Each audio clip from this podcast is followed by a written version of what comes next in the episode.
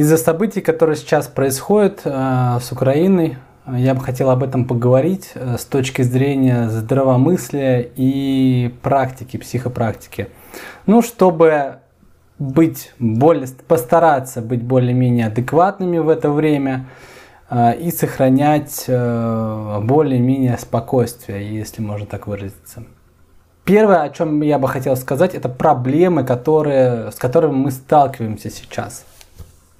Я их выделил 5, хотя их можно еще понаписать много, но я думаю, что это такие основные, и в них прослеживается нечто общее. То есть на самом деле мы говорим о нечто общем. Да, что это за проблемы?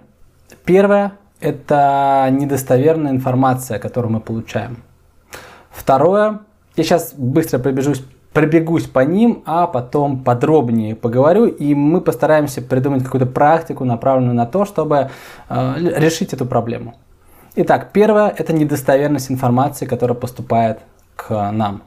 Второе – это слишком быстрые изменения ситуации, которые превращаются в некий хаос. И вот это вот ощущение хаоса, оно очень неприятно, и желательно от него как-то избавляться. Третье – это отождествление и обобщение, когда мы не разделяем что-то, а говорим там «все», «всегда», «никогда» и так далее. Четвертое – это невозможность повлиять на события. То есть события происходят так, что мы на них повлиять не можем. Они происходят вне зависимости от наших каких-то решений или действий. И последнее – это неопределенность, то есть ситуация неопределенности. Мы не знаем, что будет дальше. И мы не знаем даже то, почему происходит сейчас. Да, вот это все. Вот давайте об этом поговорим и постараемся придумать какие-то, набросать какие-то практики, которые будут способствовать уменьшению влияния этих негативных факторов. Так, первый фактор – это недостоверная информация. Мы живем в таком мире, в котором информация очень доступна. Причем этой информации много, очень много каналов поступления информации. И как-то ни странно, ни парадоксально, но эта информация нам поступает часто недостоверная. То есть сейчас очень много вбросов, очень много фейков, все надо перепроверять, и ничему нельзя верить на 100%. Сейчас много лжи вокруг и дезинформации. Как мы можем это хоть как-то исправить или уменьшить? Ну, во-первых, нужно понять, причем понять не на уровне логики, а на уровне некого интуитивного понимания, что одна и та же ситуация может описываться разными словами и под разными точками зрения. Даже если человек не хочет что-то утаивать или лгать, тем не менее, одно и то же событие будет описано по-разному. Иногда настолько по-разному, что кажется, люди говорят о разных событиях, или кажется, что кто-то из них намеренно врет, но он может не хотеть врать. Но вот он так вот увидел это, или так это интерпретировал.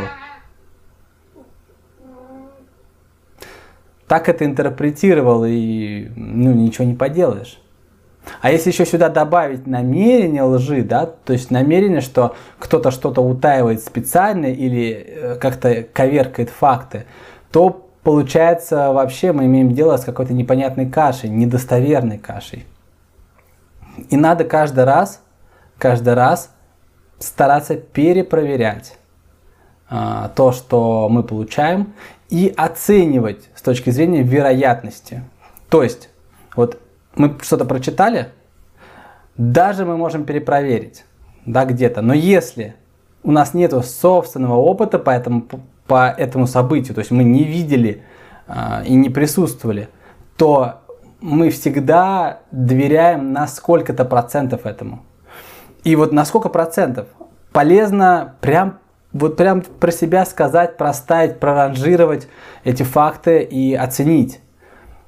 От 0 до 100, где 100% это точно объективные и прям достоверные факты, и это будет только тогда, когда вы непосредственно были свидетелем или участвовали в событии, а 0 это полная ложь. Соответственно, никогда не будет ни 0, ни 100. Любая поступающая вам информация это вот что-то между 0 и 100. Когда вы вот сознательно постараетесь оценить факты по этой шкале, то у вас будет уже такое интуитивное понимание, что, ну, собственно, всегда есть вероятность ошибки, всегда есть вероятность, что все было по-другому. И немножко вот это вот напряжение, оно уменьшится. Вторая практика, которую мы можем придумать, ну, первая еще раз, первая практика — это вы что-то читаете и сразу задаете себе вопрос, какова вероятность того, что это так. Если вы ответили 100, то вы что-то не поняли. То есть это всегда меньше 100 будет. Вот, а вот какая, это уже вопрос. Когда вы так проранжируете несколько событий, до вас дойдет, что все довольно относительно. Итак, это первая практика. Вторая – это попробовать, не постараться, а попробовать, разобрать какую-то ситуацию, даже бытовую, которая с вами там, ну, например, вчера или сегодня, что было. Совершенно не эмоционально, просто обычную бытовую ситуацию. Ну, например, я пошел за хлебом и вот стою у кассы. И вот я могу это разобрать с разных точек зрения. Со своей точки зрения описать эту ситуацию, потом представить, что я вот кассирша, которая пробивает, да, и с точки зрения этой кассирши описать ситуацию, потом можно с точки зрения какого-то другого посетителя и так далее. Эта практика позволит вам понять, опять же, на интуитивном уровне, что разные точки зрения при описании одного и того же события выглядят немножко по-разному. Это описание выглядит немножко по-разному с разных точек зрения. И тогда до вас тоже дойдет субъективность той или иной информации. Даже вот факта, если вы описываете вот это событие, как в магазине, например, факт, что вы в магазине, ну, это... спорить, да, с этим не нужно, но даже этот факт, это событие будет описываться по-разному, в зависимости от точки зрения. Хотя все они присутствуют в один и тот же момент времени, в одном и том же месте. Сделайте эти две практики, и чуть-чуть вот это вот напряжение от недостоверности информации, вообще от какой-то информации, оно снизится, потому что вы будете понимать, что здесь все носит вероятностный характер. Вероятностный и субъективный. Часто в текущих ситуациях, то есть когда некий стресс, очень сложно себя заставить работать. То есть хочется просто сидеть и ничего не делать, сидеть и плакать, да, где-то в углу. И поэтому я вас призываю прям заставлять себя работать, просто вот за шкирку поднять и уделить 30 минут на то, чтобы сделать какую-то практику, чтобы немного снизить напряжение, чтобы немножко снизить стресс, чтобы вернуть себе чуть больше здравомыслия в этой ситуации. Действительно нужно себя заставлять. Поэтому заставляйте себя.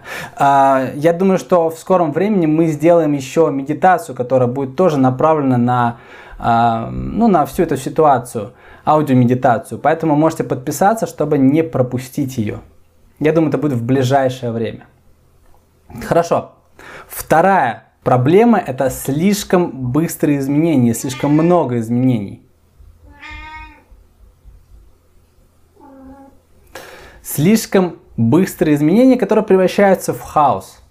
И вот это вот ощущение хаоса, оно очень неприятное. Это очень некомфортное ощущение. В нем сложно находиться долго без ущерба для своего психического здоровья, для своего здравомыслия. Но что интересно? Интересно то, что, скорее всего, это некое виртуальное ощущение хаоса, потому что большинство из нас не участвует напрямую во всех этих событиях. Да, большинство из нас это просто наблюдатели. Кто-то наблюдает с риском, да, в самой Украине, например, и у меня есть несколько знакомых, которые там. И они тоже наблюдают, они ничего не могут сделать, но у них есть некоторый риск. А большинство людей вообще в мире просто наблюдают без особого риска на самом деле. Они просто наблюдают за этими событиями. И все. И вот это ощущение хаоса, оно на самом деле нереально, оно виртуально. То есть нам кажется, что все превратилось в хаос. Хотя на самом деле, если посмотреть вокруг, то большинство из нас убедится, что, в принципе, вокруг примерно все так же, как и было. И это очень важно. Очень важно для того, чтобы уменьшить это ощущение хаоса, посмотреть вокруг, посмотреть на то, что у вас было до этих событий и есть до сих пор. Что вы делали до и делаете сейчас. То есть что-то, что сохраняется стабильным. Чтобы за это зацепиться, и вот это ощущение хаоса немножко прошло. Что есть что-то, что остается таким, какое оно и было. Например, какие-то дела, например, там даже банально чистка зубов, работа, дорога, может быть, на работу, и так далее. Можно себе придумать какую-то новую привычку, которую вы будете стабильно делать каждый день. И уцепиться за эту привычку. И чтобы ощущение хаоса, быстрых изменений, оно немножко снизилось. И, конечно, здесь поможет ощущение здесь и сейчас. Особенно с акцентом на какие-то физические ощущения. То есть, когда вы моете посуду, когда вы, например, идете, обращайте внимание на то, что вы ощущаете телом. Обращайте внимание на телесные ощущения. Они как бы заземляют нас и приводят в настоящий момент. А в настоящем моменте обычно у большинства людей все нормально. Хорошо. Третье. Это отождествление и обобщение. Как я сказал, это фразы, что все мы всегда, никогда, то есть все русские, все украинцы, наши, не наши, мы чужие и так далее. Это все обобщение, то есть когда для нас все люди начинают как бы слипаться в какое-то, в нечто общее. Хотя на самом деле каждый человек индивидуален. Такие обобщения, отождествления, они рождают часто агрессию, которая выливается в большие проблемы потом. Это не является здравомыслием, это не является адекватным взглядом на мир. Поэтому я считаю, очень важно от этого избавляться. Очень важно, я считаю, смотреть на мир такой, какой он есть. То есть видеть разницу между отдельными людьми. Особенно в сильно эмоциональных ситуациях, когда мы склонны к этому обобщению. Опять же, это тоже из-за того, что происходит много событий, и для нас это такой хаос, и мы хотим все это как-то слепить вместе, и чтобы все это было нечто понятным для нас, и мы это называем каким-то словом. Но на самом деле это не так. На самом деле эти события отдельные, эти люди отдельны друг от друга.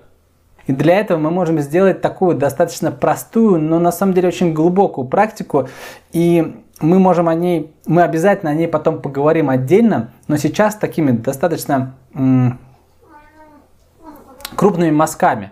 Мы можем просто сравнить одного человека с другим, сравнить одну страну с другой, сравнить одного лидера одной страны с другим лидером другой страны. Я думаю, вы понимаете, о чем я. Сравнение – это значит нахождение различий и, внимание, сходств. То есть мы все чем-то похожи и чем-то отличаемся. И сравните и найдите эти отличия и сходства. И эта практика даст понимание, интуитивное понимание того, что мы как отличны друг от друга, так и похожи. И, на мой взгляд, это адекватное положение вещей. На самом деле мы в чем-то похожи и чем-то отличаемся все друг от друга. Даже в одной стране, Да, когда говорят, что вот это вот такая национальность. На самом деле это же обобщение. На самом деле каждый человек какой-то национальности, он как похож на другого человека из другой национальности, так и отличается. Вот мы должны интуитивно это понимать. И практика сравнения, она как раз и дает такое интуитивное понимание. Четвертая проблема – это невозможность повлиять на события. То есть эти события происходят сами, и мы в принципе ничего не можем сделать. Мы на самом деле ничего не можем сделать, потому что не мы принимаем решение. И кто-то говорит, вот выходите на митинг, и кто-то выходит. Я считаю, что это во многом из-за того, что человек не чувствует, что он может как-то влиять на события. И поэтому он выходит, чтобы это все-таки ощутить, чтобы почувствовать вот это вот ощущение, что он что-то может сделать. Хотя на самом деле, я думаю, что, конечно, он ничего не может сделать, и дела эти делаются совсем не так и не митингами. Но мы хотим просто почувствовать вот это ощущение, что мы вообще что-то можем делать, а не просто сидеть и наблюдать. Вот это вот ощущение, когда мы сидим и просто смотрим, и там что-то происходит нехорошее, и мы волнуемся, это нас как бы эмоционально задевает, но мы ничего не можем поделать. Это похоже на такой ураган, который проходит, и мы его не можем остановить никак. Вот что бы мы ни делали, мы только можем убежать. И если мы имеем такую возможность, мы, конечно, наверное, отдалимся от него. Ну а так просто будем смотреть и все. И переживать. И это очень тоже неприятное ощущение, неприятное состояние. Это создает беспомощность и ощущение потери контроля над своей жизнью. Что-то происходит, а мы тут как бы ничего не можем поделать. Что можно сделать с этой проблемой? Как ее можно снизить? А ее можно снизить так, что мы будем делать что-то, вот что-то бытовое, опять же, да? Что-то привычное, но с акцентом на то, что мы это делаем, что наши действия влияют на наше окружение. Вот это прям почувствовать то, что мы можем формировать, в принципе, свое окружение, хотя бы ближайшее. Что у нас есть контроль над этим. Просто вот есть грязная посуда, вы ее помыли и вы сделали что-то, повлияли на свою жизнь, на свое окружение. Чтобы вернуть вот это именно ощущение контроля и управления своей жизнью, которая в связи с этими событиями может быть потеряна. Хорошо? Пятая проблема – это неопределенность, потому что мы находимся в ситуации, когда мы не знаем, что будет дальше, мы не знаем, зачем это, какая цель вообще, мы не знаем, к чему идем, и просто, как из прошлой проблемы, да, просто наблюдаем за тем, что даже не знаем. Когда мы смотрим какой-то спорт, мы знаем там правила игры и цели сторон, а здесь мы вообще не понимаем. Есть большое ощущение неопределенности, и нам нужно с этим что-то сделать. Я выписал 3 шага. Первое, мы можем сами ответить на эти вопросы, то есть что дальше может быть, из-за чего все это, какова цель. Причем ответьте не 1 раз, а, например, найдите 5 причин или 10.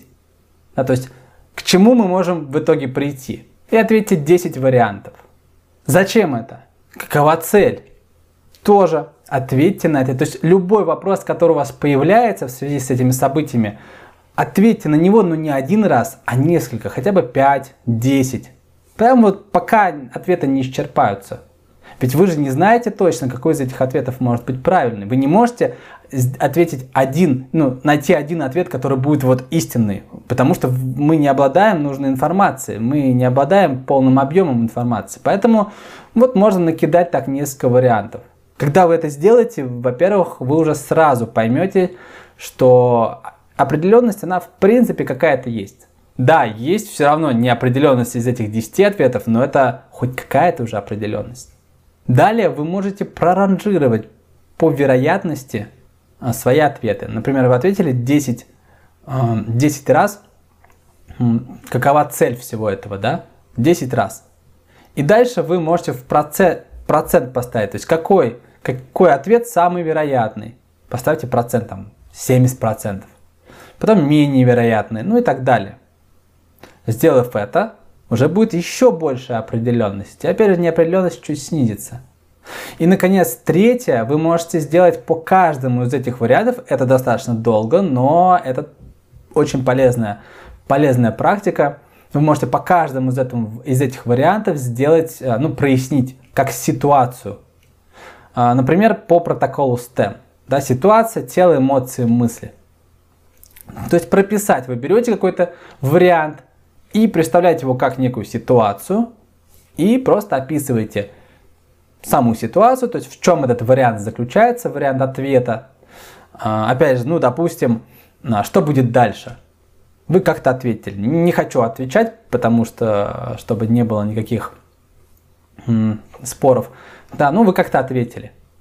Описали ситуацию. Дальше вы описываете свои телесные ощущения по отношению к этой ситуации. Представляете, что это так произошло, как бы вы в теле ощущали.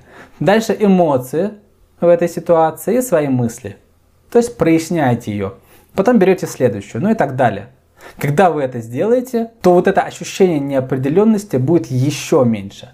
Да, оно все равно останется, но это адекватно, потому что мы не знаем. Ситуация неопределенная. Но вот такого, наверное, сверхнеопределенности, очень болезненной неопределенности уже не будет. Это достаточно большая работа, но я думаю, что она того стоит.